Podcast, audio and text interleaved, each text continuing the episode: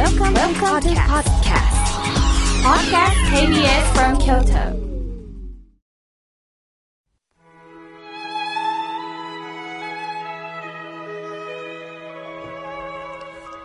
改めまして僧侶の河村明慶です今日の法話のテーマは私を生きるについてお話しいたします突然ですがあなたは外食を一人でできますか？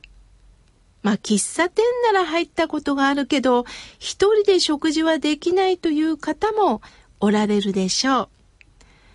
私もお店によりけりなんですが、もう皆さんとワイワイと食事をすることも大好きですし、ある時は一人でレストランで食事をすることもあります。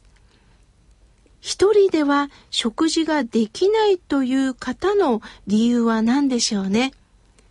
一人はつまらないという方もおられますよね。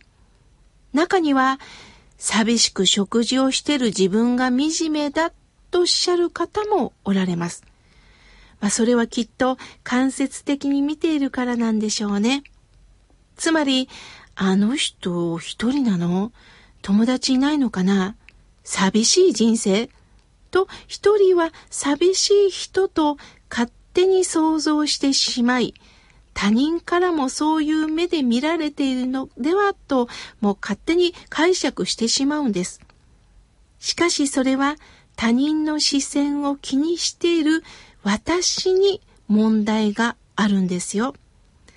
他人の視線が気になるといつも怯えていないといけなくなります。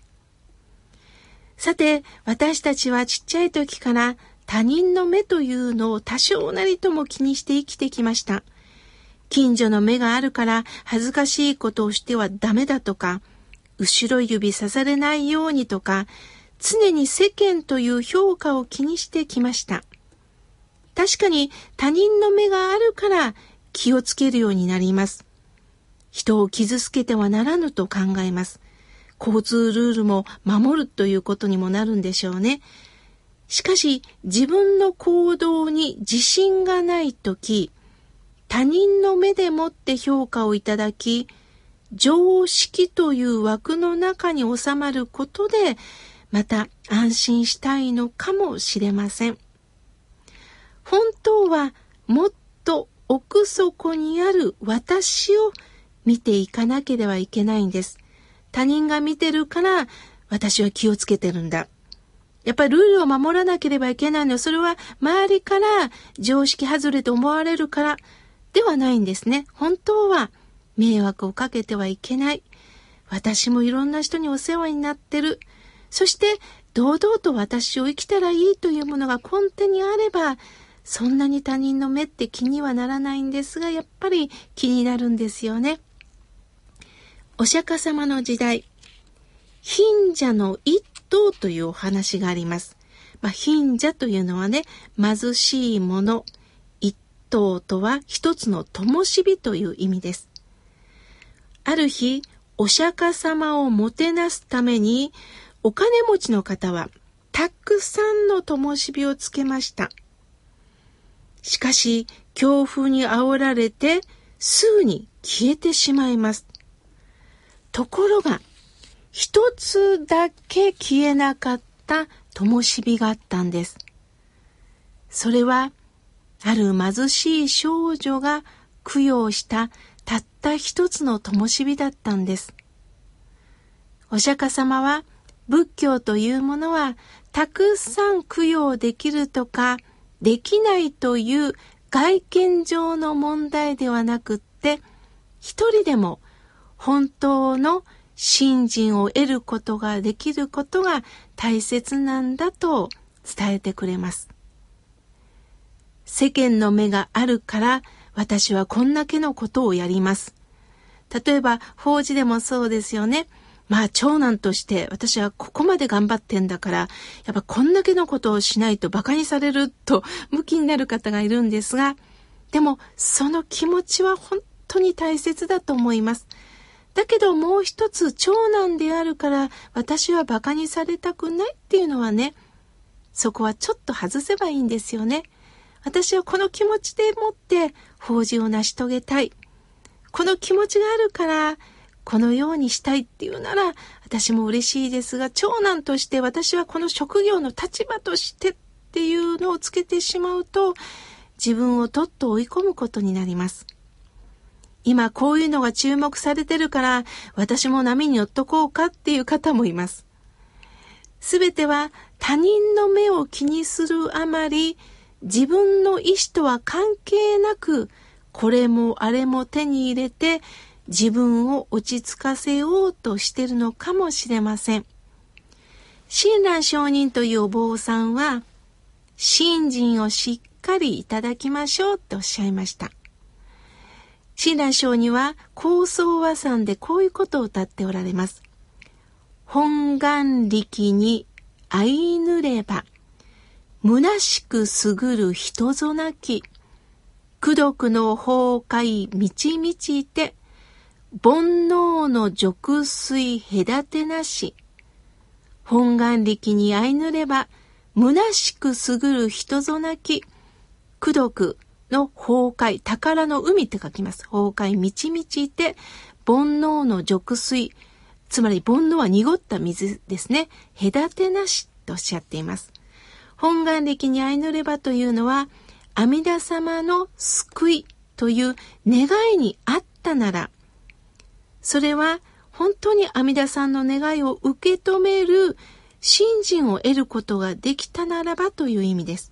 その信心を得ることができたらね、あなたは虚しい人生では終わりませんよっておっしゃってるんです。私たちはどんなに物を持ってても、どんなに肩書きがあっても、どんなにお金持ちであっても、それは見えでもある時があります。逆に心の中からあったかいものを感じることができたら、人間は何とか生きていけるんです。だから、虚しく生きることほど寂しいことはない。仏様のこのお願いの中にあったならば、その中に包まれてることが分かったならば、虚しく生きることないよ。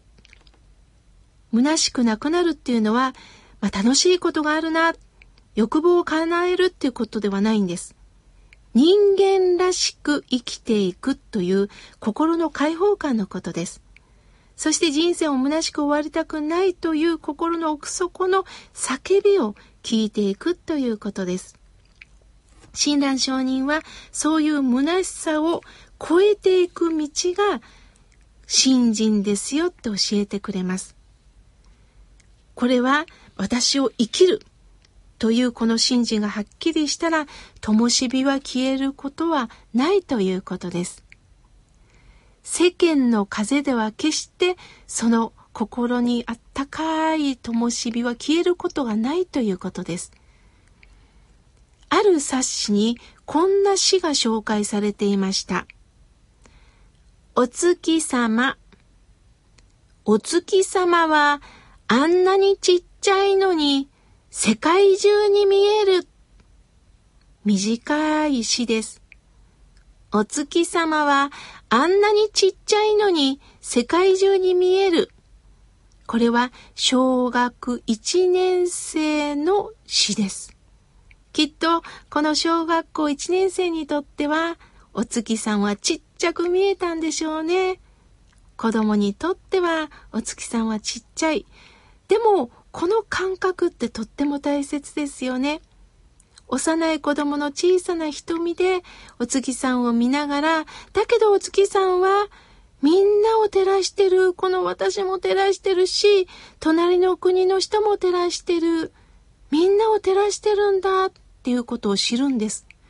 すると、この私も光の中に包まれてるんだ。どんな時も一つの光は私たちをずっと包んでくれるんだ。それを考えたらなんかあったかい気持ちになりませんか？誰かの機嫌を取る。誰かに気に入ってもらいたいから一生懸命無理する。人間関係の中では多少必要な時もあると思います。だけどあまりにも周りのことばっかり気になってたら疲れてしまいます。そうではなくって、今の状況を楽しみませんか？誰かの言葉だけに敏感になるのではないんです。それは誰かの言いなりになってるだけです。そうではない。この私を堂々と生きたらいいんです。